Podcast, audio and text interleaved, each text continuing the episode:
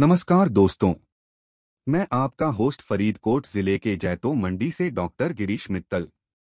मैं आप सबका स्वागत करता हूँ हमारे पॉडकास्ट टेक्नोलॉजी जगत में। आज बात करेंगे टेक्नो समीक्षा के चर्चे के बारे में।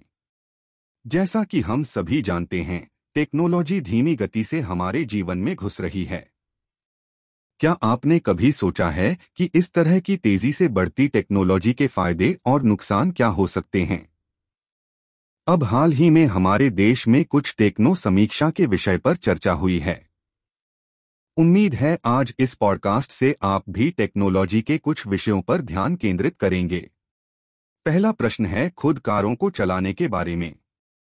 इंद्र हश्मी एक तकनीकी गुरु होते हुए भी उन्होंने ट्वीट किया कि उन्हें खुद कारों को चलाने के बारे में सहमति नहीं है।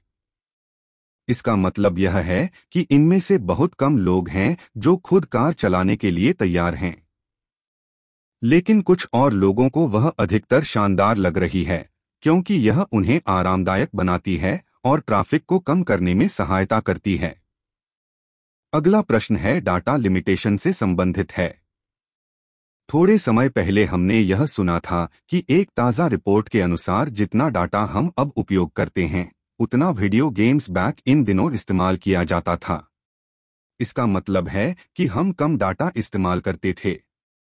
आजकल मोबाइल वन भरे हुए होते हैं, जो डाटा का एक बड़ा हिस्सा खर्च करते हैं। तीसरा प्रश्न है व्यवहार, स्तर और उससे पैदा हुए लक्ष्य के बारे में है। पर्दे के पीछे मोबाइल एप्लीकेशन बहुत ज़्यादा